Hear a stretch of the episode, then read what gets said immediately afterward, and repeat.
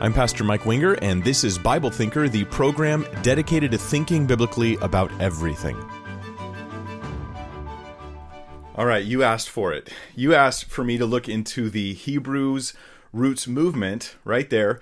I actually asked you guys last year, towards the end of the year, what was one topic you wanted me to cover, wanted me to talk about, wanted me to spend some time researching. And this is the thing that got the most votes from you, your votes, to say, hey, put this on the top of your list, Mike. And so I have. I've put it on the top of my list, and I'm ready to actually talk about it now. Um, at least this will be the first video. I'll probably do one or two more on this topic because I think it just has to be done. There's so much to talk about. So, in short, what is the Hebrew roots movement? What am I talking about? What is this about today?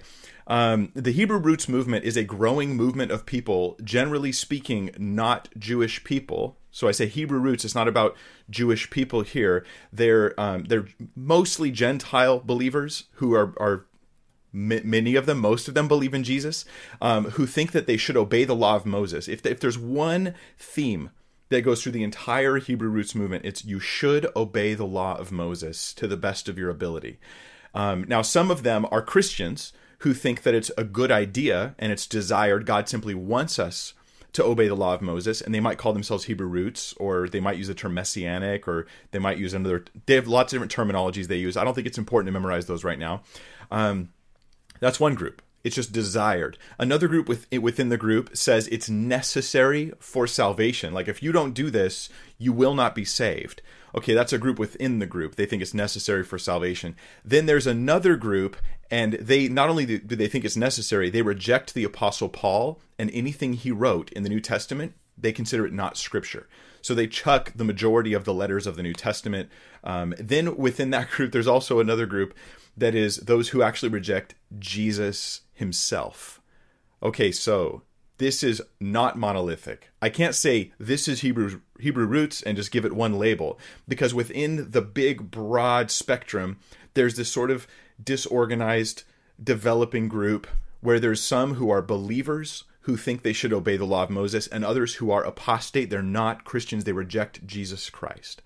So this is difficult to talk about because I can't just um say Hebrew roots is this because those within the movement will not agree with me.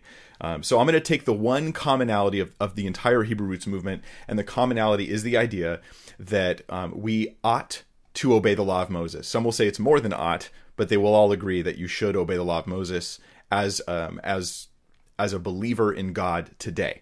We're going to talk about that issue, and I want to get into someone who's representative of this group. So this is um, 119 Ministries. I found them on uh, on, on, YouTube, and I I, I thank uh, you guys for giving me the information to help track down who might represent the Hebrew Roots group. They're a, a fairly good sized YouTube channel, and they have tons of video content. What I love about 119 Ministries, two things I like about them, because I'm gonna a lot I'll disagree with, but I'll start with what I like. First off, 119 Ministries, they're calm, they're thoughtful, um, they they are discussing issues. Um, I like their attitude about it, but I also like that they will actually tackle the scriptures, right? They don't just give big sweeping arguments for obeying the law of Moses. They'll actually go to the actual verses of the Bible that we need to debate about and they'll talk about them. Because I'll tell you what, I had a hard time finding anybody in the movement who would deal with, say, First Corinthians or Colossians or Ephesians, you know, who would actually look at Romans or Galatians. Um, I had, i am not saying they don't exist, but I had a hard time finding them, and even some of the, some of the sort of, you know, figureheads of the movement, they'll just not even talk about these passages of scripture, and to me, that's a big Achilles heel in the movement. But 119 Ministries does, so I'm going to be dealing with them as I talk, do this sort of expose on uh, the um, the uh, the Hebrew roots movement. Um, okay Welcome. Welcome to the live stream. This is the Tuesday live stream, currently on Tuesdays. This may be changing. Um, I'm Mike Winger. I'm a pastor. I also do apologetics and theology here on this live stream. And I don't just want to tell you what to believe, I want to tell you why I think you should believe it. And that's going to be the case here um, for. Uh, for this issue with the Hebrew Roots movement. If you have questions for me today, we're changing the way we do our questions for the live stream. So listen in. If you want to ask questions, you need to type the capital letter Q into the live chat when you're asking the question. And that'll just help us because the live chats, they're coming in so fast nowadays that we're not really able to keep up. Um, and so it just becomes a little bit like like hectic just trying to keep up with all your guys' content. So we don't want to miss your questions. Type Q, capital Q. If then then you type your question out. If you want to ask a question on topic, it's more likely to get answered at the end of the live stream. If it's off topic, it's less likely to be answered. If you ask a lot of questions, chances are only one of those will get through. So just you know, be, just letting you know the lay of the land. So there it is. Um, I'm also supposed to put this chat on slow, but I I don't remember how. I should have looked into how to do that. I'm sorry, guys. Um, AJ, if you have the ability to put it on slow, you can. We're trying to get some more chat moderators too, because just it's been really great having a lot of contact uh, and back and forth with you guys there in the live chat. So yes, this is live. I'm really here with you right now, and um, here we go. First, a disclaimer. Here's my disclaimer. I love the Old Testament law. I love the law of Moses. I think it's beautiful. I think it's wonderful. I think it's great. I don't want to get rid of it. I don't want to unhitch from it. I think it's wonderful and it's gr- it's okay. I have so far what a 19 18 part series on the Old Testament on on my YouTube channel. I'm still doing it. It's Jesus in the Old Testament. I just finished teaching about the symbolism of Jesus in the sacrifices of the book of Leviticus. I love the Old Testament law. This is not uh, not some some attack against that. No, um, however, it's about the application of the law. That's the question. How should we apply it in our lives today? I think we're not under the law. I think that we're not even desired by God to obey the law. And I'm going to make my case for this in the, in the next couple weeks. Um, I, we're not Israel and we're not supposed to act like we are. That's my, my short version here. But what we're going to do right now to analyze this stuff, I've got 119 Ministries, their video, which is called, um, video series, which is called The Pauline Paradox where they go into a bunch of passages from Paul. Now, before they ever get to Paul, they spend like two hours before they get to Paul talking about a bunch of other stuff. Well, that's the stuff I'm going to talk about because I'll tell you what, it's not their, just being honest here, it's not their interpretations of Paul that gets you on board with their theology. It's everything they say before they're willing to talk about Paul. That's what we're going to talk about today. That's the stuff we'll do. I have a link to their video in the description. If you'd like to look the whole video yourself, you're welcome to. But I'll be playing clips from them. And the first clip is this one right here. And this is something I kind of like about them, even though this is a little bit manipulative. But here you go. What did 119 Ministry say about the possibility of them being wrong? Because they're actually inviting me to critique them. And so I'm just taking up that offer. Here we go. Listen in. This teaching could be wrong. You are required to test it. In fact, if this teaching is wrong and you know it, there is a responsibility on you to let us know using the Word of God and correct us. They straight up told me I have to do it. So I'm like, okay, I will. But here we go. Listen again to what else they say. It's not only a request to like say, hey, you know, graciously, thoughtfully analyze us, but I also think it might be a little bit manipulative, but let, let me just play it through. If we, as a ministry, are teaching something false, by all means, please reject it, run from it, call us out on it, correct us, and please show us the truth in kindness, gentleness, and respect. Okay, I intend to be kind, gentle, and respectful as I share these things um, with you guys today as I try to analyze where they're really coming from. It was very important to me before I did Hebrew root stuff to actually understand what they really believe and not a misrepresentation. I also didn't want to grab the worst example of the Hebrew roots movement and make it look like that's the whole movement. So I, I kind of grabbed a much nicer example. 119 Ministries says very clearly in their videos, you are you are not required to obey the law in order to be saved. So they treat it as a non-salvation issue. They think it's an obedience issue. Now, I think they contradict themselves later, and I'm going to play that clip. And they make it a salvation issue, and I'm going to play that clip later. Um, but I appreciate what they say at least earlier on. It is it is kind of a big deal. Um, so, the toned down version of the Hebrew roots movement. That's what we're we're covering today. Um, now, before they get into Paul, they ask a lot of questions, and I think that these questions are, as I said, a little bit manipulative. So please listen to this. I'm going to play this clip for you, and I want you to to, to to not just hear what he says, but think of how it affects you and how it's meant to pull you over to their side long before they're willing to get into scripture, um, especially the writings of Paul. Um, listen to these questions, and then we'll talk about the assumptions that are behind them. Okay, here we go. In many ways, many today in traditional Christianity have an unsettling feeling in their spirit because they see many things established in the Word of God as truth Yet everyone around them teaches that it is no longer truth and do not practice that truth. Perhaps that should bother us to some extent. It should make us wonder Can something that God declared to be truth for his people become not truth later? If absolute truth can become something no longer truth, was it really truth to begin with? And was it really absolute? These are legitimate questions, and questions that everyone should be asking. Okay, in my opinion, these are questions that mess with your brain and keep you from thinking clearly about the issue.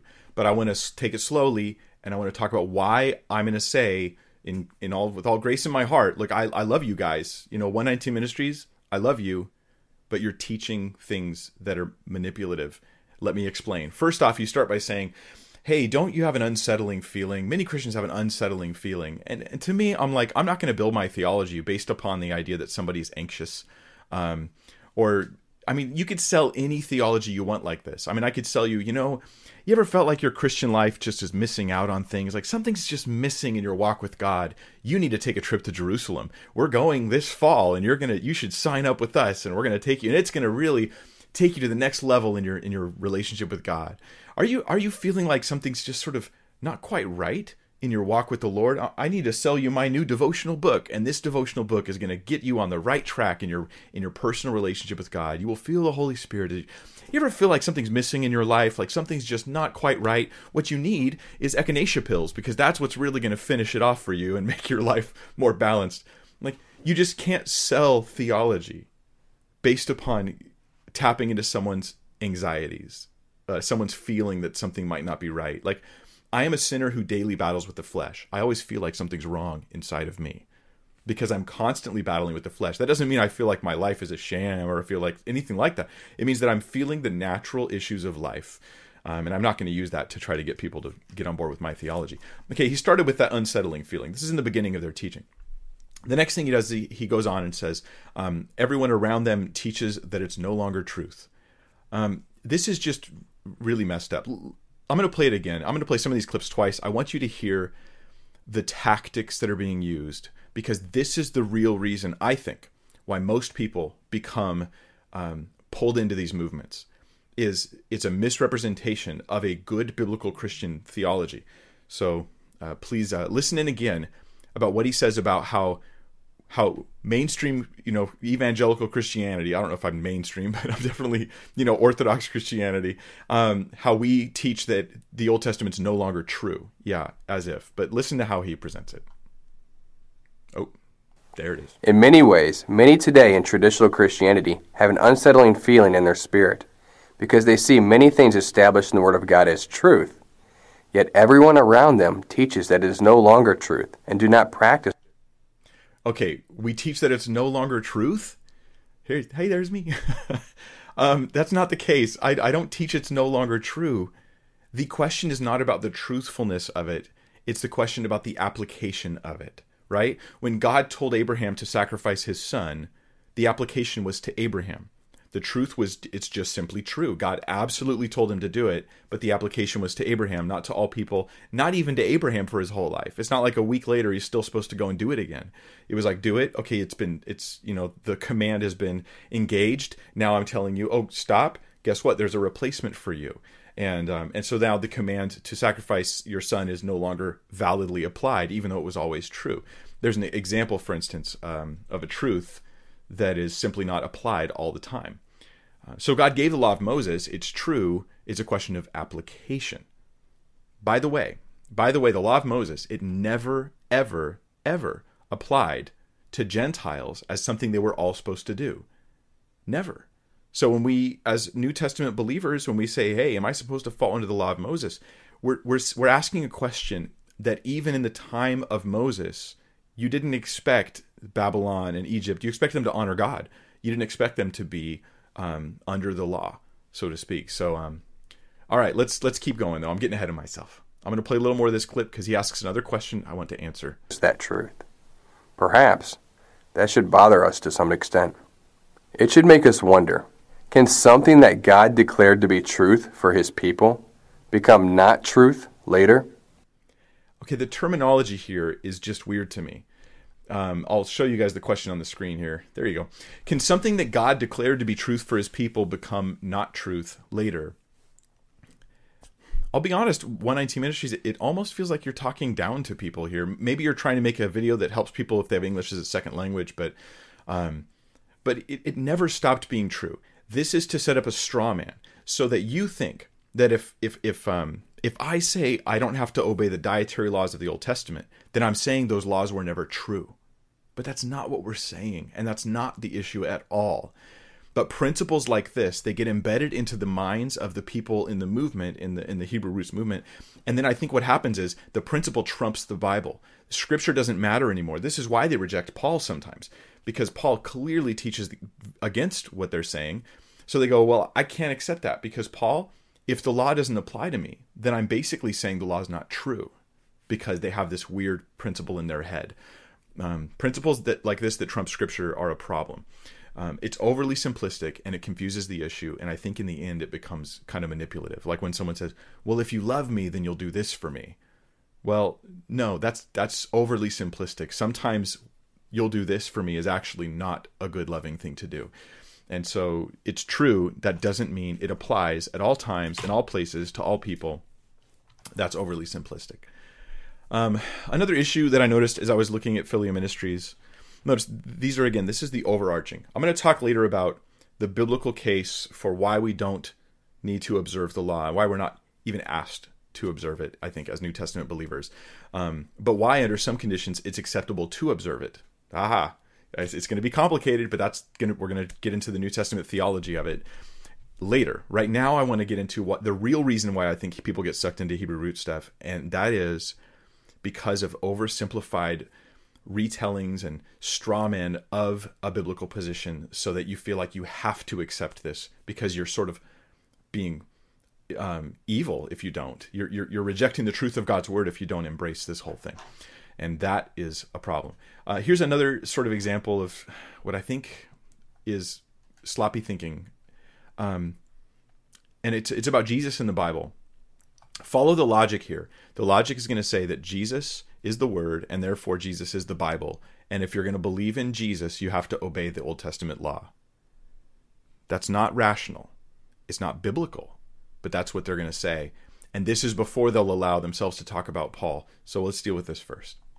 Only have one head covering, and that is our Savior, Lord Jesus Christ, or Yeshua in first century Hebrew, who is the Word in the flesh, who is the Word of God and is the same Word of God today, yesterday, and forever. In reality, Yeshua is a walking Bible. Whatever he did, taught, and practiced is the truth, the same truth that is the same yesterday, today, and forever. And just to be overly clear, the Word of God that is the same does indeed mean unchanging. Something that is the same simply means that it did not change. Now, I realize that I shouldn't have to emphasize that, but remember, some teach that the Word of God has changed. Is it not a problem to say that something is to be the same yesterday, today, and forever has also changed? If that is not a problem for you, then once again, this teaching will not be of any value to you. However, I suspect that most who are honest with themselves will not state that something that is the same has also changed. There's a few things that were just said there. I want to tackle. T- tackle. I want to tackle them one at a time. I guess I'm hungry. I want a taco. Um, okay, so the first one is this: um, uh, this idea that Jesus is the Bible, Jesus is a walking Bible, is is is something that I've heard a lot from several people over the years. Um, I think that most, my, and I could be wrong, but I think most Christians understand that this is wrong but I think a lot of people do fall into this and they get they, they misunderstand it, right? Um, because there's a term that we use for the Bible, the Word of God. Yet the Bible also says that Jesus is the Word, right? In the beginning, the Word. So the the Word. Now he's not he's not the Word of God in that other sense, but he is called the Word in John one. But John one is not talking about the Bible. He's talking about Jesus, and the two don't meet in that sense. So, um, for instance I'm going to give you a list of ways you can show that Jesus is not the Bible. First off, you don't have a Bible passage that says Jesus is the Bible, right? or Jesus is the Scripture, right? The Scripture, the graphe, the writings. It doesn't say he is the writings, okay? So Jesus and the Bible are not the same thing. Um, that's one thing. Another thing is this Jesus is a person, the Bible's not a person. Jesus is a person, the Bible's not a person. This is this means the two aren't the same. Jesus is eternal, the Bible's not eternal. Um, for instance, did did Jesus exist before Moses? I think the answer is going to be yes. If you're a biblical Christian, your answer is clearly yes. In the beginning was the Logos, right? But we're not talking about the Bible, we're talking about Jesus here. He's in the beginning. Did he exist before Moses? Yes. But did Genesis, Exodus, Leviticus, Numbers, and Deuteronomy, the Torah, did they exist before Moses? No, they did not. Did Moses bring Jesus into existence as a result of him writing down the things that God showed him? No, clearly not. This is, forgive me, you guys, for those who feel this is overly simplistic, but there's going to be someone out there who I think this might help. Um, here's another example. Um, when Moses finished writing, there was only five books of the Old Testament. But by the time Malachi wrote, we have, you know, uh, 39 books of the Old Testament. And so, question Was there more of Jesus in the time of, say, Malachi than there was in the time of Moses? Was there more of Jesus when John finished the book of Revelation than there was before John finished Revelation? Obviously not. Jesus is not the Bible. Jesus is God. The Bible's not God. The Bible's about Jesus. It isn't Jesus. Jesus never said anything to imply that he was the Bible. Is so this it almost seems strange that I have to explain this. When you say, and here's their logic, right? Jesus is the Word. The Word is the Bible. Therefore, Jesus is the Bible. That's the fallacy of equivocation. I'm using the term Word in different senses in the same argument. So I'm going to say Jesus is the Word. Well, He is, but not in the sense of the Bible, right? The Bible is the Word of God, meaning it's what God has spoken to us. Okay, but yeah, they're not the same thing. Um, but then they go on to say, well, Jesus doesn't change, and he quotes Hebrews. Now follow the logic. Therefore, the Bible doesn't change.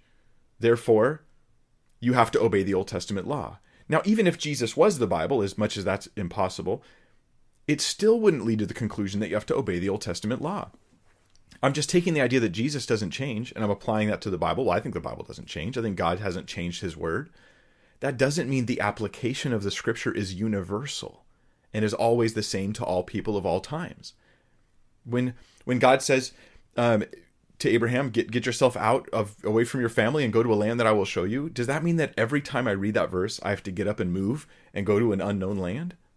Of course not. The application is not universal, right? or it's not the same certainly i can apply that i can say how whatever god tells me i should trust him that's how i apply it into my life right like abraham i should have faith in god but i don't get up and move because i realize the difference between god giving something for one person or a group of people versus giving it to all people for all time um, so number two issue in that clip that i just played for you um, he says some teach the word of god has changed some teach the word of god has changed and that again is is this is why he's Hebrew roots, I think. Um, I think that he's reinterpreting the Bible because he has this principle in his head that if I if I say that I'm not under the under the law, if I say I don't have to follow the dietary laws and things like that, then I'm saying the Bible has changed. And so he accuses guys like me of saying the Bible has changed. That's of course not what I'm teaching. I'm not teaching the Bible's changed.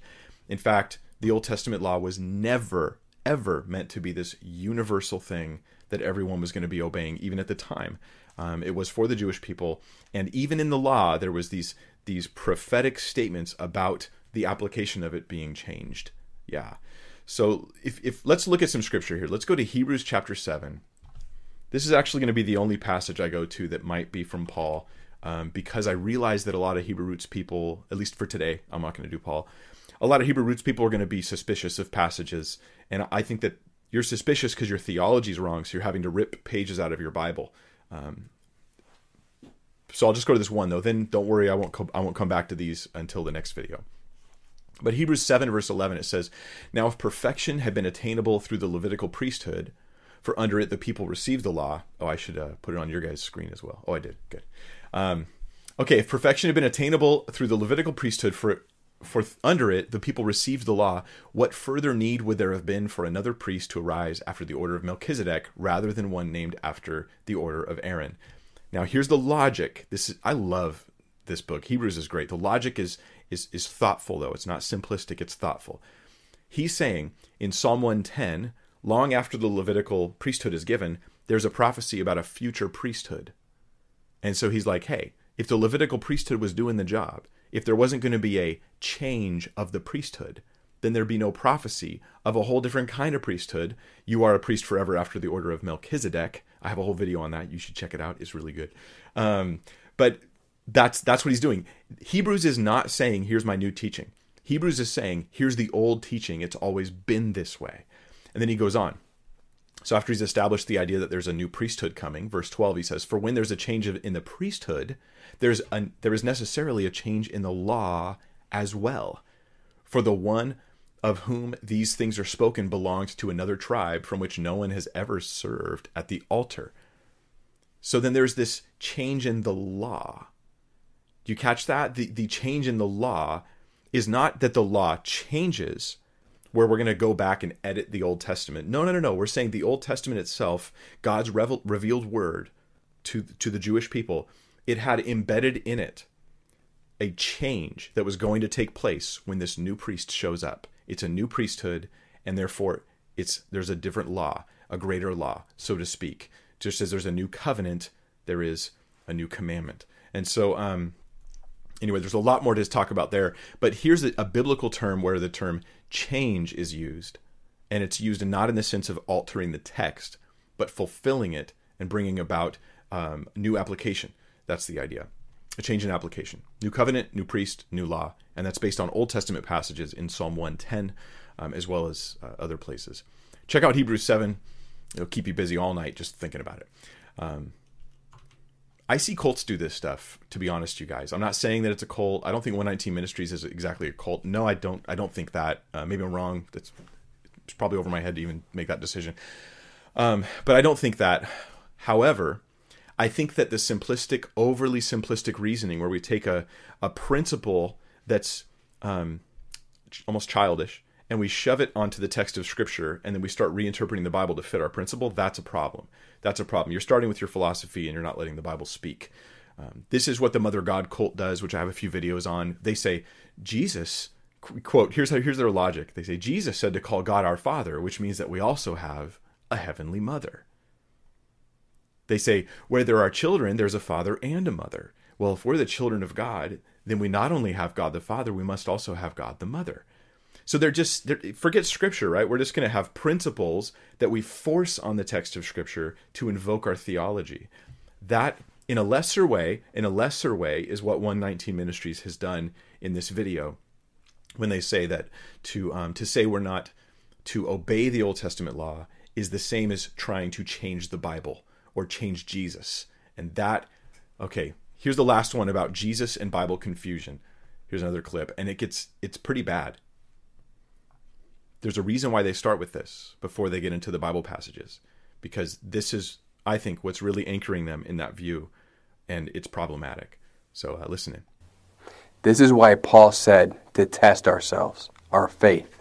We cannot forget that the Word of God is the Messiah, and that the Messiah is the Word of God.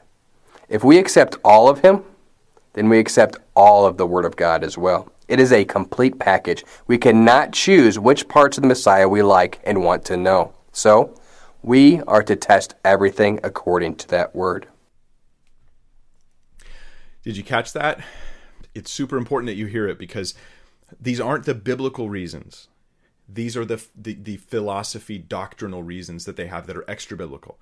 Here's the idea you can't just take part of Jesus, you got to take all of Jesus. And since we're confused and we think Jesus is the Bible, same difference, he's the walking Bible. If you're going to say, I'm not obeying the Old Testament law, then you're rejecting a chunk of who Jesus is. So, of course, they feel passionate about it. Of course, they feel like it's a really big deal. The, the problem is they're just wrong. Like, that's this is naive. This is weird. They don't tell you clearly, but I mean, what they're saying here, it seems to me pretty obvious, is that accepting Jesus means being under the Old Testament law and obeying the dietary restrictions and ob- being as obedient to the law as you possibly can. Never mind that Old Testament prophecy says otherwise. That even you know here they've made a Jesus that contradicts with Jesus, and it's it's weird. It's confusing. If I say that I accept Christ but I'm not under the law, then by, his logic, I'm rejecting Jesus. I'm rejecting a, a chunk of Jesus, so to speak. I just don't think it applies the same way, but he thinks I'm rejecting. So the assumption is this that accepting the Bible equals applying the Old Testament law to Gentiles who are in Christ. It's an assumption and it's his conclusion. This is called circular reasoning. I'll assume that believing the Old Testament means applying it to Gentiles who are in Christ. Regardless of the fact that the whole Bible teaches against against that or teaches differently than that, I should say. Um, I'll just so, so I start with my conclusion, and then I say, well, therefore, if you believe the Bible, you obey the Old Testament. I don't even need theology. You don't even need Bible verses for this. Like you just you just argue your way into your theology. Um, that's a problem. That's a problem. I was surprised because because 119 Ministries, while later in their videos later they actually get into the actual text of Scripture and they'll go verse by verse through passages. We'll look at some more stuff today, but um, but the majority of the beginning of the video is just setting up this weird theology based upon philosophy, based upon just um, circular reasoning, based upon um, misrepresenting those who would disagree with you, and no wonder why you're trapped. Once you once you, you swallow the first video, you're trapped. You need the rest of the videos because you have to reinterpret the Bible because now your view is that you're rejecting Jesus if you don't, you know, also reject eating pork. Um, so let's look at another little clip, um, and I'd like to know what you think about it.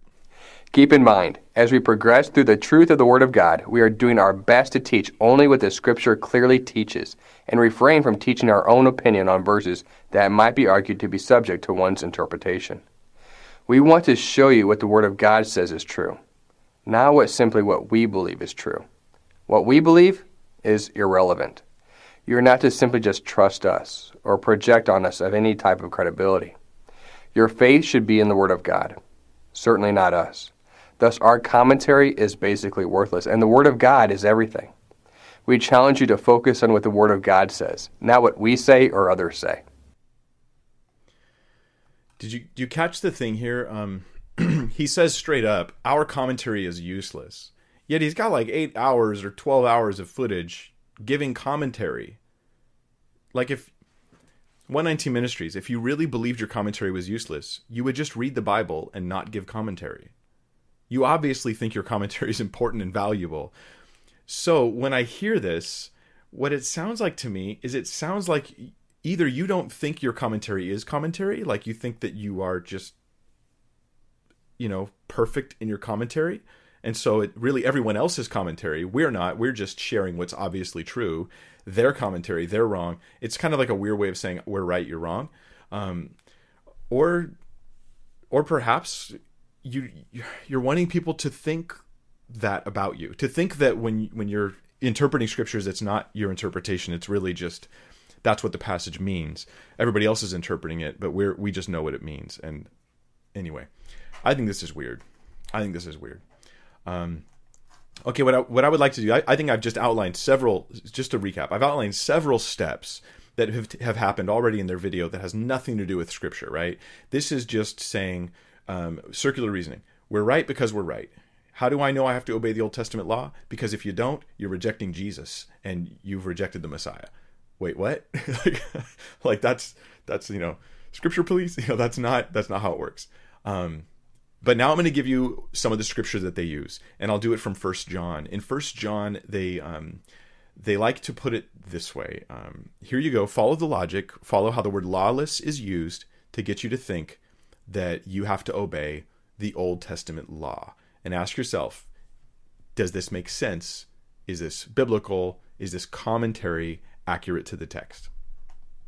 Now by this we know that we know him, if we keep his commandments. He who says, I know him, and does not keep his commandments is a liar, and the truth is not in him. You might ask then, what commandments did our Savior keep? What instructions did he follow and teach? Did he keep the Lord's feast days and Sabbath, the dietary instructions? The answer, yes, he did, absolutely. He had to have practiced and taught what Moses wrote. Otherwise, our perfect Savior was actually not perfect, and he sinned, thus rendering us lost and hopeless.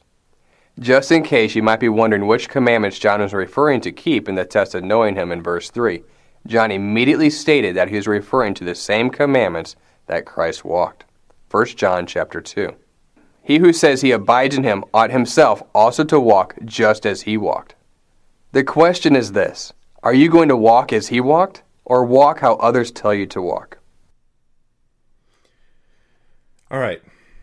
I'm going to be I'm going to come back to that clip in a minute. Uh, I'm going to be the Hebrew roots person for a second, and I'm going to walk you through how I've actually heard it done. I, I heard of a a guy I knew who went sort of deep into this movement. He I don't think they even called it Hebrew roots, right? He just thought, no, we're just honoring Torah. We're just believing the whole Bible. We believe the whole Bible, as if I don't believe the whole Bible. It's just again, it's a straw man. Um, but here's how it goes. They say, and it comes from this passage in First John. They say, um, "What is sin?" Imagine I'm the, I'm the guy now. What is sin? And I ask you, and you go, sin, huh? You want like a dictionary definition of sin? Like I don't know, like doing bad things, like hamartia. It means like missing the mark, like like an archery term. Um, what is sin? Well, they go to First John chapter three verse four to get a definition of sin, and uh, here it is right there. It says, "Everyone who prac- who makes a practice of sinning also practices lawlessness. Sin is lawlessness." There we go. Sin is lawlessness. And so you're going to say sin is lawlessness. So step one, I get you to say sin is lawlessness. And I go, yes, well, you know what lawlessness is? Lawlessness is being without the Torah, the law of the Old Testament, the law of Moses. So sin is literally defined as not obeying the law of Moses. Therefore, every time in the Bible, when something says sin, it means not obeying the law of Moses. Now, do you think Jesus wants you to sin? And you go, no, of course not. Well, then Jesus, he obviously wants you to obey the law of Moses. That's just what it means. That's that's how the logic goes through here. Now, the problem here is again, this is equivocation because this word lawless that I've highlighted right here, lawlessness, it doesn't mean the law of Moses. That's why it's not translated. Sin is breaking the law of Moses because that's not what it means. It's a word nomos. It just means or anomos. It's it's the negation of the law. But but the word nomos doesn't mean of the Old Testament or law of Moses. It just means law. And it's frequently used even in the New Testament in ways other than referring to the law of Moses. It has a variety of uses. You can look them up on your own. There's a variety of uses here.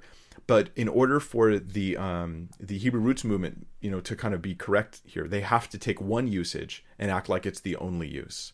Now I hear this when I hear skeptics try to take the word faith and they take the one bad definition of faith, which is legitimate, but it's it's, it's terrible, which is like faith is belief without evidence, um, and they try to force that definition on everybody else. Um, that's exactly the same thing. It's like it's like hello, there's other uses of the term, and that's not the Christian one. Well, John does not appear to be using it in the sense of it being the law of Moses. Can I prove that to you though?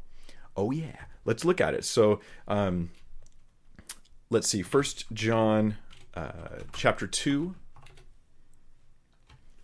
let's talk about how John uses the term commandments in First John, um, and how and and is he talking about the law of Moses, or is he talking about the commands of our authoritative Lord? You know that that these are things God wants us to do.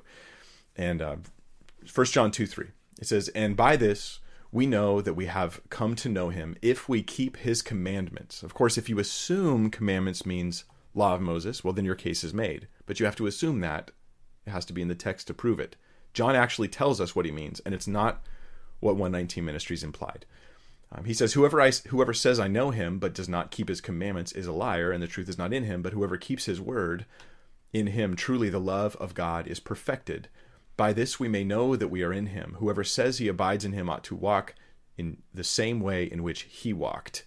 And what is the way that he walked? What are the commandments? He hasn't answered those questions. He's just saying you have to walk like Jesus did. Now you can assume that Jesus walked means obeyed the Old Testament law. You can assume that. You can also assume it means be an itinerant preacher. You can also assume that it means um, only live in, in, in Israel and never leave the land of Israel. That's how Jesus walked.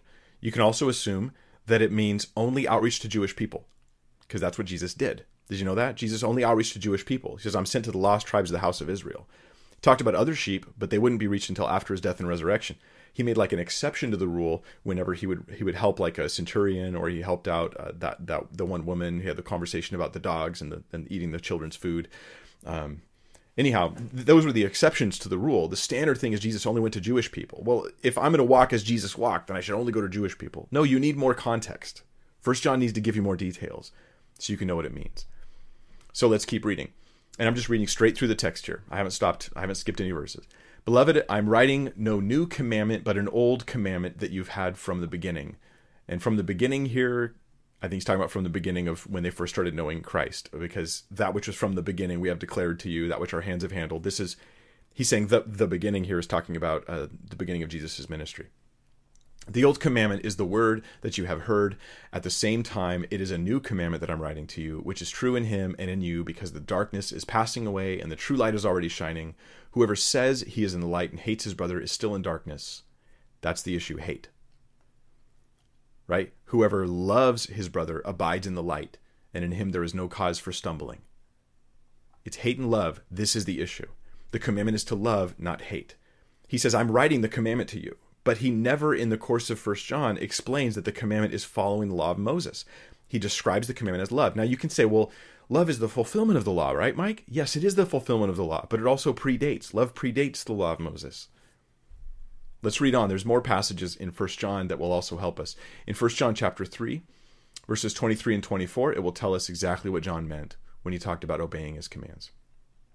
And this is the commandment that we, that ye that we believe in the name of his son Jesus Christ and love one another just as he commanded us.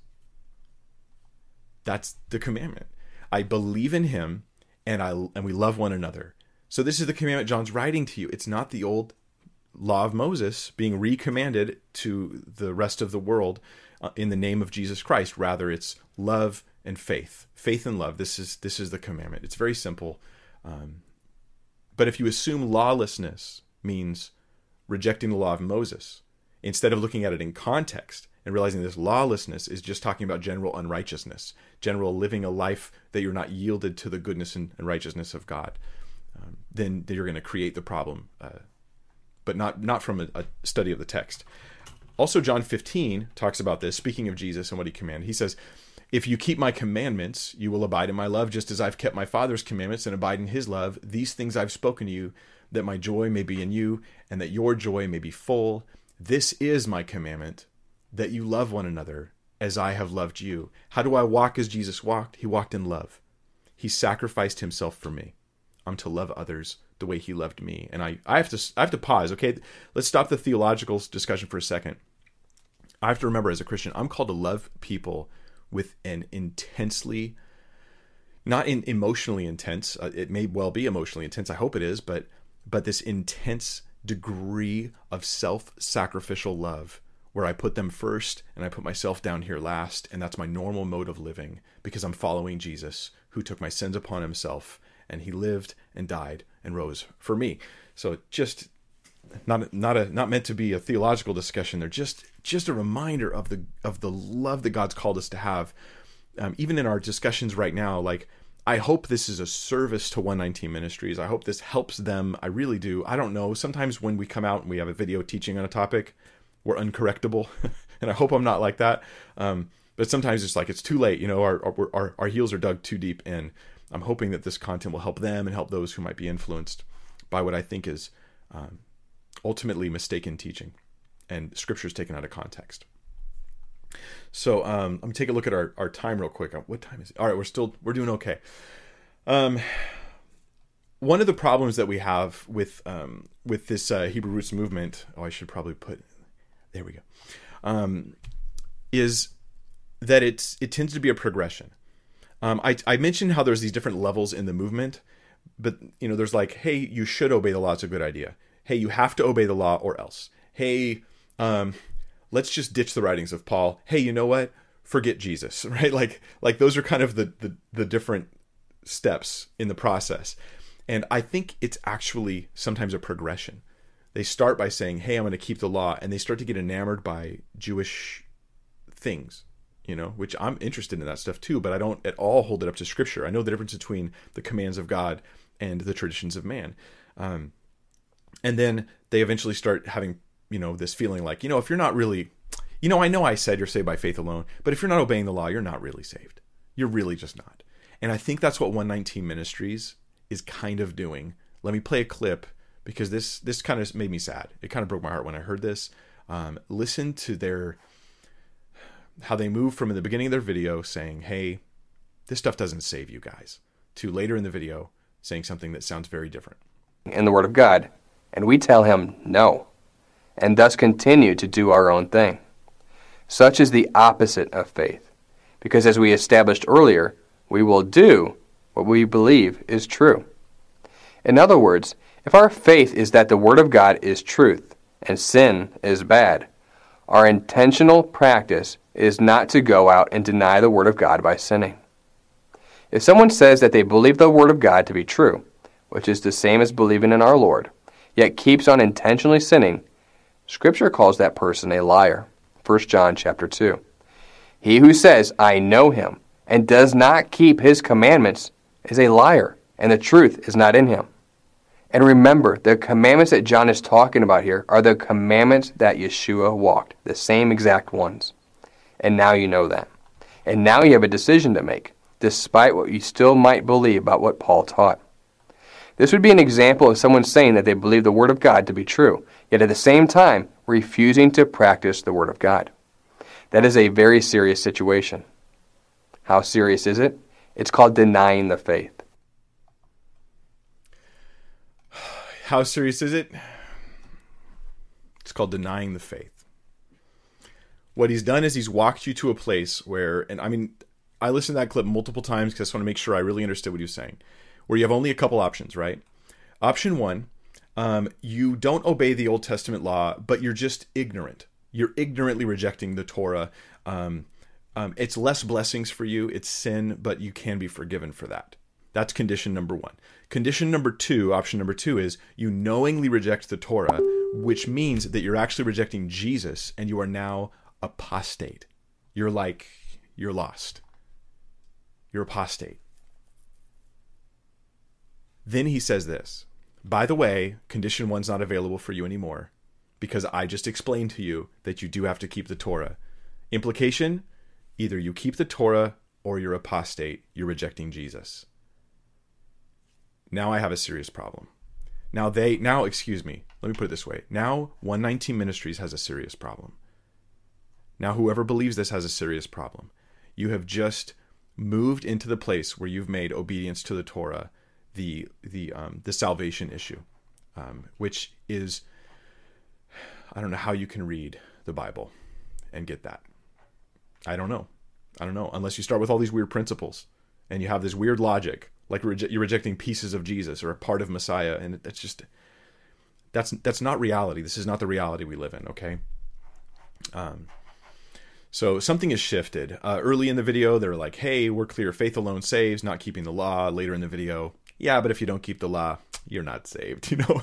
And and if you know what we just told you, which now you do, so everyone who watches the video, keep the law or you're not saved. Oh, that's a problem. That is a serious problem. Um, so I um yeah I I'm going to take 119 Ministries as representative of at least some of what goes on with the um with the Hebrew Roots movement, and I think that the progression that I see and where they're headed is not a not a healthy, happy place um, I, I would encourage them to come out of all this stuff and realize that you're just misinterpreting the scriptures and you're using false logic and circular reasoning to try to um, sort of in a naive way almost shove the Bible onto people instead of trying to understand it carefully and thoughtfully and apply it accurately.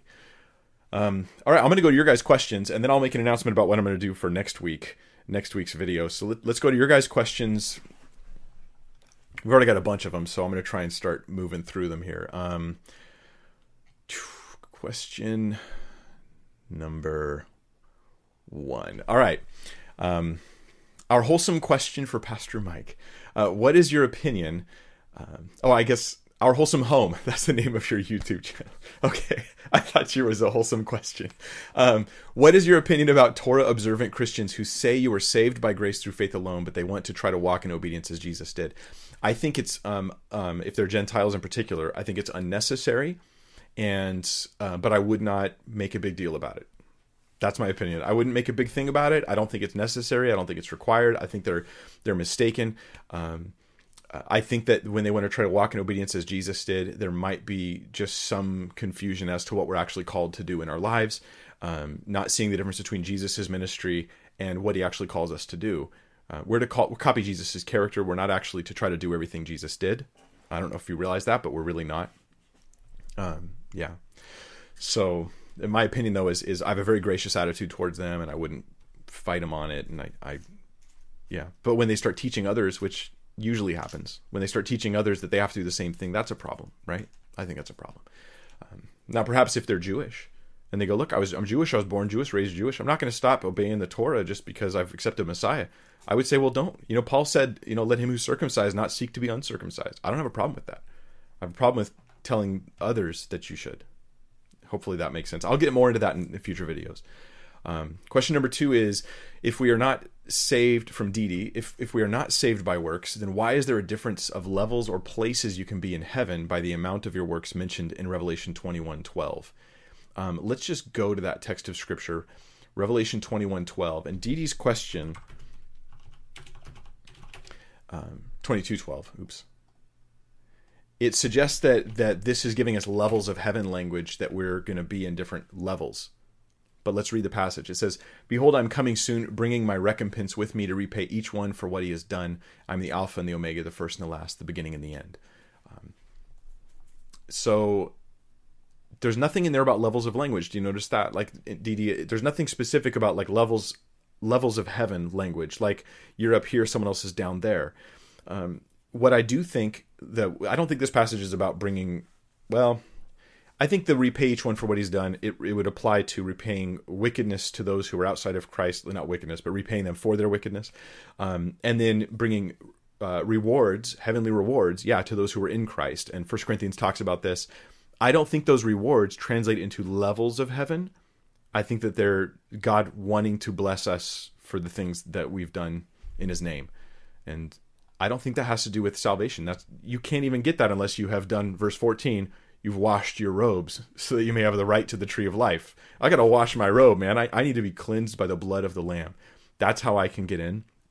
The rewards come secondarily after salvation, and there in First Corinthians, uh, it even talks about there being those who would enter in with basically no reward, meaning that their works didn't get them in; they were in in spite of their fail, failure to have works. They were yet saved as through fire. It says so. I think that would be uh, my short answer to that question. Um, Sherry Burr has a question. What Bible translation would you suggest we read, bearing in mind the Hebrew subject matter here today? Um, I don't know. Let me see. Here's the thing. I'm currently experimenting, long term experimenting with the ESV. I'm not sure I'm going to stick with it. I might try out the NASB for a while after this one because I'm thinking I might be more interested in that. I don't really know, but I would say um, ESV is generally a very good translation. NASB, I think, is also very good.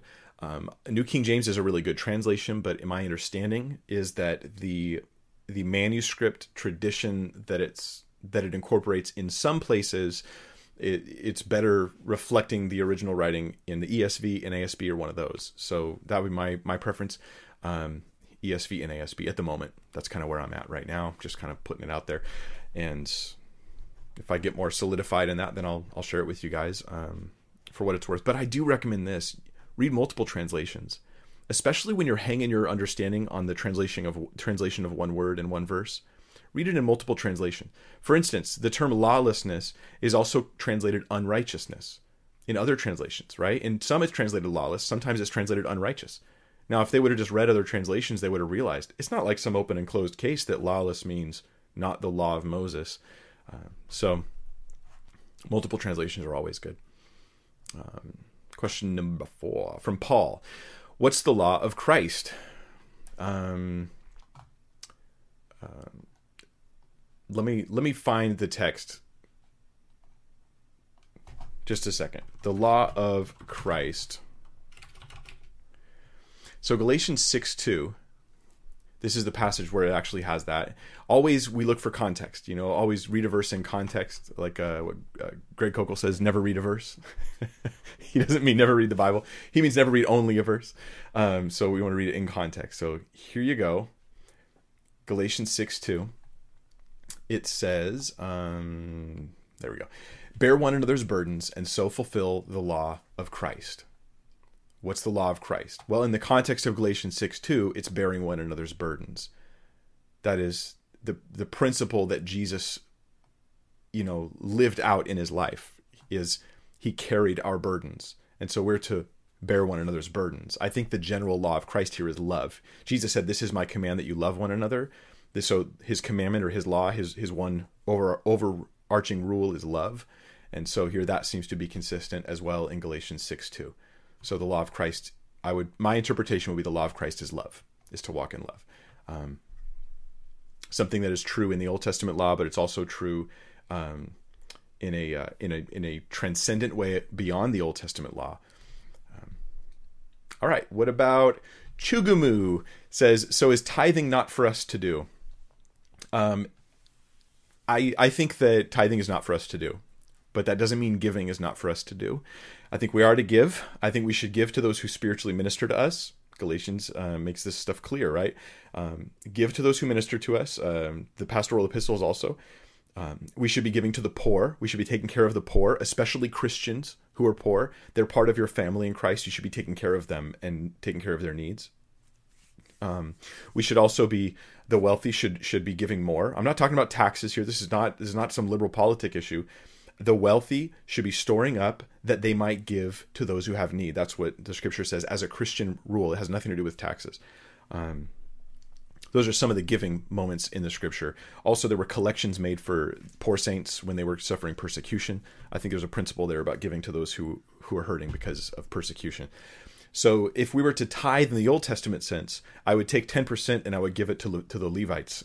like it wouldn't even go to the pastor, right? It would be like it'd be going to the land of Israel. It would be like, uh, yeah. And I I know of a church that actually would do this. They give ten percent of the of the church's income would go to um, to Israel or to churches in Israel. And I think that's a misunderstanding. I get their heart; they love the Lord, and it's nothing's wrong with giving. I want to give to churches in Israel. Well, go ahead. Nothing's wrong with this. They have needs too, you know. I just don't think it's commanded. Um, Claudia Gutierrez says a lot of my Hebrew roots friends claim most of us are Jewish. We just don't do it. Uh, we just don't it. Or maybe believe it. I don't know. I disagree, but I guess that's why they believe it does apply to them. Oh, we just don't know it. Um, okay, so your your friends are saying most of us we are, we have Jewish ancestry, we're just not aware of it. Um, that seems convenient to me because then they can say, "See, we really are Jewish. We should obey the the the, law." Um, I think that sounds pretty convenient. However, I think that there's I'll be honest, right? It sounds like they're saying that because they're going to obey the law either way, and they're just looking for good reasons. Um, yeah, I mean, if I think if I was Jewish, I would know it. I think if there was a significant amount of connection, I would I'd be aware of it. I think you would too. Uh, my family's Irish. I'd rather be Jewish. That'd be cool. but yeah. All right. Um, Matt Pierce says, "Do you believe in dispensationalism? If so, can you give your version of it? If there's a difference between the kingdom of heaven and the kingdom of God?" Um, I don't sign up for dispensationalism as is. It seems like it's it's it's claiming a little too much for me. Um, like there's a bunch of baggage with it. I do think this though, and you would you would, many would think this is dispensational ish is that um, that there is a future plan for the nation of Israel. Like nationally, God has a plan for them, and that it's in the future there's prosperity, there are blessings, and there is the fulfillment of God's promises to the nation. And we don't just adopt those as the church like full replacement theology. I fully disagree with, but I do have like teaching on that for you, um, Matt. I've got plenty of teaching online where I actually deal with that in my Romans series. And so I, if you just Google my name and the word Israel, you'll see a list of videos where I deal with different topics related to that. That should help you out. Um, let's see. Nate Schmoles says, "How do you deal with Gentiles who were under Old Testament law, like uh, Leviticus 4, 20, 24, 22, those living in the borders of Israel?" and Zechariah 14, 16, all the people of the earth celebrating the Feast of Tabernacles. Um, well, celebrating the feast doesn't make, make you under the law. And, and I would say these are separate issues. You could actually celebrate a feast like I celebrate Passover, right? I, I Easter, I celebrate Passover. You know, Passover is a more accurate term than Easter is for it, but that doesn't make me under the law. So, so I, I think the, the feast issue that's separate. Um, Leviticus 24, 22, let's look at it. And I'll bring you with me. There you go. All right, Leviticus 24 22 says, You shall have the same rule for the sojourner and for the native, for I am the Lord your God. Um, this is actually, I think this is actually speaking about Passover as well. Um, oh, no, no. Okay. I'm going to back up a little bit just so we can get context. It says, Whoever takes a human life shall surely be put to death. Whoever takes an animal life, animal's life, shall make it good life for life. If anyone injures his neighbor as he has done, it shall be done to him. Fracture for fracture, eye for eye, tooth for tooth. Whatever injury he has given, a, a person shall be given to him. Whoever kills a man shall make it good. An animal shall make it good. Whoever kills a person shall be put to death. You can you can make it good by replacing a cow, but you can't replace a person, so they're going to be put to death. You shall have the same rule for the sojourner and for the native, for I am the Lord your God. So the context of this sojourner native, like that that I am the Lord your God, that kind of is like the the bookend of that section. Um, he'll he'll say it again up further to kind of give you these little bookends. I am the Lord. Um, so the uh, the concept though is this: God says for the for the legal punishments, you have to have the same laws for the people who are in your land that aren't part of Israel, and the people who are part of Israel who are are like part of the promise. Um, so this is about protection for the sojourners. So, for instance, uh, I'm I'm a I'm an Israelite, and I I beat up this guy and I steal his his his sheep right? But he's he's a sojourner. So i tell my my elders when i go to the city gates and they he brings me there and he complains i say hey guys he's a sojourner. Who cares about him? This is our land. We're the chosen people. They would open the text and be like no actually it says we have the same law for all people. So we're talking here for those who are under the law when they are remember the law is like an actual like civil legal system. This is case law for how violent crimes are to be resolved. So this is not just um about dietary laws. This is like a civil um, legal system. You know, just like we have laws about speeding and laws about fraud and things like that. That's what this is. It's just saying that you apply them across the board equally when anybody's in the land of Israel. Now there is the Israeli government doesn't even obey these laws, but if they did and I was in Israel, then I should have the laws applied to me the same.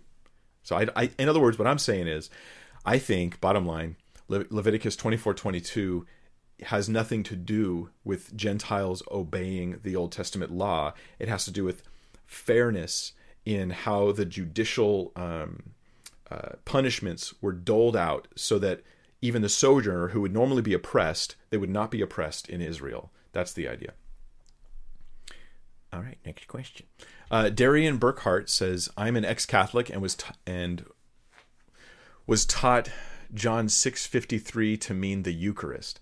They also said it has Hebrew roots. My question is there really any rooting or is it just more scripture twisting? Is there any rooting? I like that question. All right, let's let's look at the scripture. I love I love that you guys are like coming on here to ask these questions. I hope I can have, you know, off the top of my head good answers for you. I'm not making stuff up. It's just hopefully I can remember the context well enough to give you a thoughtful answer. Um, John 6:53 So Jesus said to them, "Truly, truly, I say to you, unless you eat the flesh of the Son of man and drink his blood, you have no life in you." Well, um, the teaching of the Eucharist needs two things to be true um, in order for this to be about the Eucharist, the Catholic Eucharist. Um, and I could probably answer this better if I had more time to ponder it. But one thing that need to be true is Jesus has to be speaking literally. He's not speaking symbolically. He would speak symbolically, right? He says, "I'm the bread of life." Um, he, he, would he would say things like that, right? I am the gate. Um, nobody thought he was an actual gate. You know, I am the good shepherd. No one thought he was a shepherd. Um, so, is he speaking literally or symbolically here? Now, the passage is going to indicate he's speaking symbolically. I'll, I'll, scroll down and show it to you in a moment. Um, the other issue is um, that they also have to then say that the the cup physically becomes the bread and the blood because it's because if it's literal, then you have to drink his blood and, and eat his flesh literally. So then they go, aha. So then the Eucharist is the only way that's possible because certainly nobody ate his physical body while he was on the earth. Nobody. The only thing they did was they had communion. Now, it fails on both points. The New Testament doesn't teach that the communion transfigures, changes its form, and becomes the physical body and blood of Christ. But also, Jesus himself in this passage, he indicates that he's speaking about spiritual things. So I'm just going to read straight through until I get to that point. Remember, it's all part of the same context. Never read just a verse. Um, verse 54, as we read on Whoever feeds on my flesh and drinks my blood has eternal life, and I will raise him up on the last day. By the way, do you think that Abraham had eternal life? Did he feed on the flesh and drink the blood of Christ? Symbolically, yes, he had faith, and that's how he partook of Christ was by faith. Um, Hebrews 11. All right, verse 55 For my flesh is true food, and my blood is true drink. Um, remember then John John 5 as well, he's talking about a parallel like you don't you don't need that food, you need me. You don't need that food, you need me. So now he's saying that I will give you eternal life. Um, 56 Whoever feeds on my flesh and drinks on my blood abides in me, and I in him. As the living Father sent me, and I live because of the Father, so whoever feeds on me, he also will live because of me. This, verse 58, this is the bread that came down from heaven, not like the bread the fathers ate and died. Whoever feeds on this bread will live forever. Okay, well, obviously, speaking in metaphors here, there's the manna, the bread from heaven. He's like, I'm the bread from heaven, and just to feed on me. Um, Jesus said these things in the synagogue as he taught at Capernaum. Now, same context. They're upset about this. They're confused by Jesus. So here comes the clarification. When many of his disciples heard it, they said, This is a hard saying. Who can listen to it? But Jesus, knowing in himself that his disciples were grumbling about this, said to them, Do you take offense at this? Then what if you were to see the Son of Man ascending to where he was before? And then he clarifies, It is the Spirit who gives life, the flesh is no help at all. The words that I've spoken to you are spirit and life. But there are some of you who do not believe. Jesus, through his his challenging teaching, he meant I'm sorry, but he meant to create a division in the crowd amongst those who would trust him and those who would take his difficult words as an opportunity to reveal their rebellion against him. And he says, Hey, look, my words are spirit. That's what I'm speaking. The words I've spoken to you are spirit. The flesh is of no help at all. He can't say, Verse 63 The flesh is of no help at all after he has just said, Whoever feeds on my flesh and drinks my blood has eternal life. Well, what's going to give me life is the flesh of Christ? What do you mean, Jesus? Well, the, the, the spirit gives life, the flesh doesn't help at all. Jesus clarifies in the context of this own, of this passage that it's not about um, it's not about the Eucharist. Um, it's about Jesus being the one who gives us life, and it's um, we're empowered with life by His Spirit when we put faith in Him, and we're born again. So there you go. That might have been more information than you wanted, but, but hopefully, hopefully that helps out. There's more that can be said about that. I should do a video one day on the topic of the Eucharist. Um, yeah. Let's see. What question am I on here? Um, I'll, I'll take a few more. I'm having a fantastic time with you guys. I hope you guys are still having a good time with me. Um, I, I love the Word of God. I love that Scripture in context keeps us from misunderstanding it and misinterpreting it. And the same is true with this Hebrew root stuff. It's true with the Eucharist. Just let the Bible speak keep reading, keep reading till you find the answer right there in the passage. Um, it's always right there so often. My job would be uh, almost unnecessary if people would read the context more. okay, um, Josie uh, Jake J Josie J says you said that Jesus is the Word, but not the Bible. Can you elaborate on what it means biblically that Jesus is the Word? Um, so biblically speaking, it, this come really it comes from John one. In the beginning was the Word, and the Word was with God, and the Word was God. The idea here is that Christ, um, he is this, um, uh, he, gosh, it, there's so much here. I one day I'll do a whole video on this. Okay, but the idea is not that. Okay, let's first eliminate the the alternative, right? If if if the word means the Bible, then I'm saying the beginning was the Bible and the Bible was with God and the Bible was God. Well, that doesn't make sense. The Bible wasn't even written then. Okay.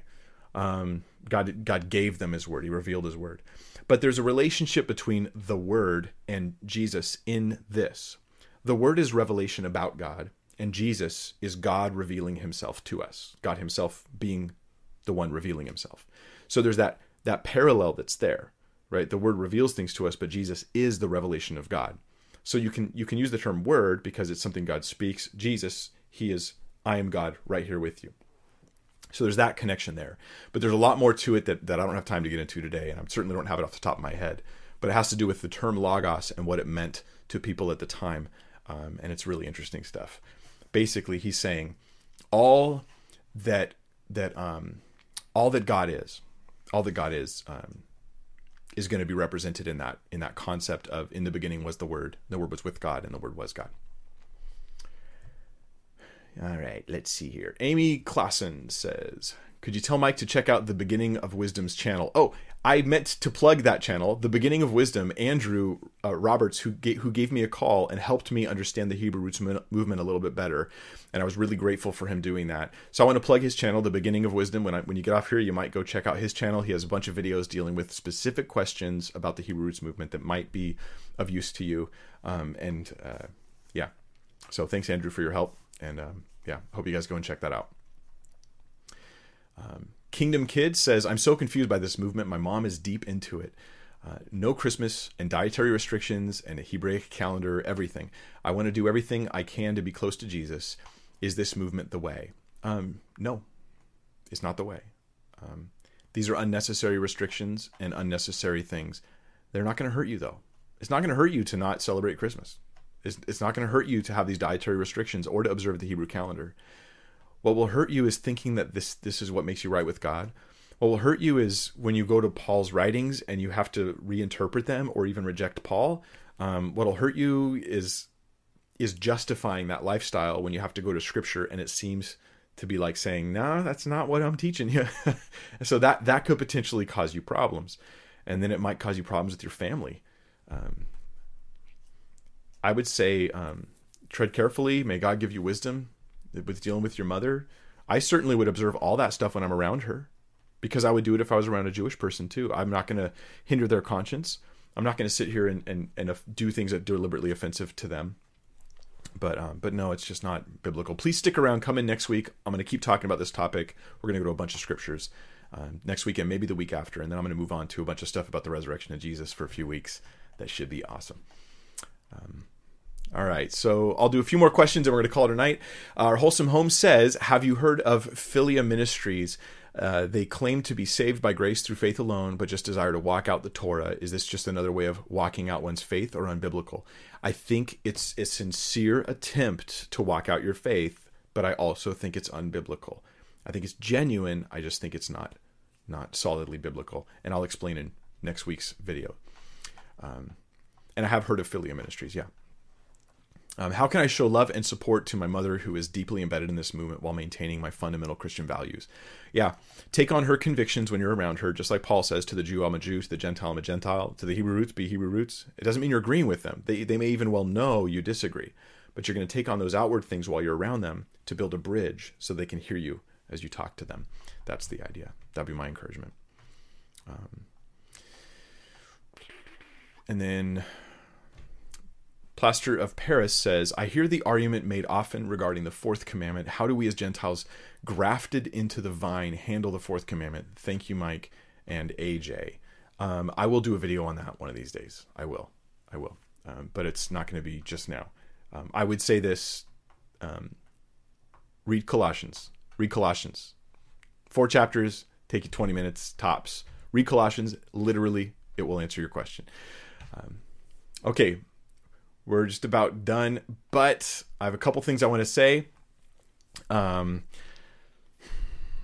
just making sure there's another question here that's not super pressing, but we're just going over on time. So, uh, Leanne Waters says, "My sister and her husband believe these things, and their main Protestant, their main protest against Paul is that he was not a true Jew, so he deceived his audience, and we can't trust him. Any proof of Paul's legitimacy for them? Oh yes, lots of proof, right? Like Peter."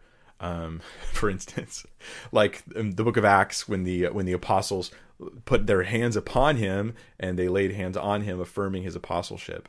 If you want Christianity without Paul, um, then something's something's seriously wrong. Seriously wrong. Um, yeah. So so other than Paul's writings, we have verification of who Paul was, but also we have the fact that the Holy Spirit's not going to give us, um, you know, 13, 13 apostate letters mixed in with the rest of our scriptures. I mean, I don't. Do you think God would do that to us? I really don't. Um, I honestly just don't believe God would do that. So, thank you guys so much for being here. It's been a pleasure and a privilege, and I will get into more of these details. I know that I'm leaving you a little hungry because um, as I was wanting to get into the doctrinal stuff, I got mostly into a bunch of rhetoric and what I thought was problematic stuff, but I realized this is why people are falling for this movement. They go, sin is lawlessness, therefore you have to keep the Torah. And I'm like, dude, that's not how like English works, or Hebrew or Greek for that matter. Like this is not right. Um, and so I wanted to get into those issues, and then we'll we'll talk next time about specific passages, Acts 15, and we'll talk about if we have time, we'll talk about Paul and all that next week. If not, we'll do it the following. We'll get to all that stuff in following weeks, and I will be watching the comments in in this week to come in this video to see if there's thoughtful responses because I also know this the Hebrew Roots movement they police this is this stuff very carefully. I expect a refutation video to come up and I'm going to try to make the time to watch it and consider the things that they have to say. Hey, if you believe you're saved by faith alone, truly believe it, you're my brother and sister in Christ. I just think you got some theology wrong here. And if you are part of the Hebrew Roots movement and you have fellowshipping with you people who do not who deny the gospel of salvation by grace, you need to separate yourself from those people. Um, regardless of whether or not you keep the law, you've got to separate yourself from those people. It's a major, major issue. All right. Please pass this on. I hope that it'll help somebody. It's been really good to have you guys, and I'll see you uh, next Tuesday.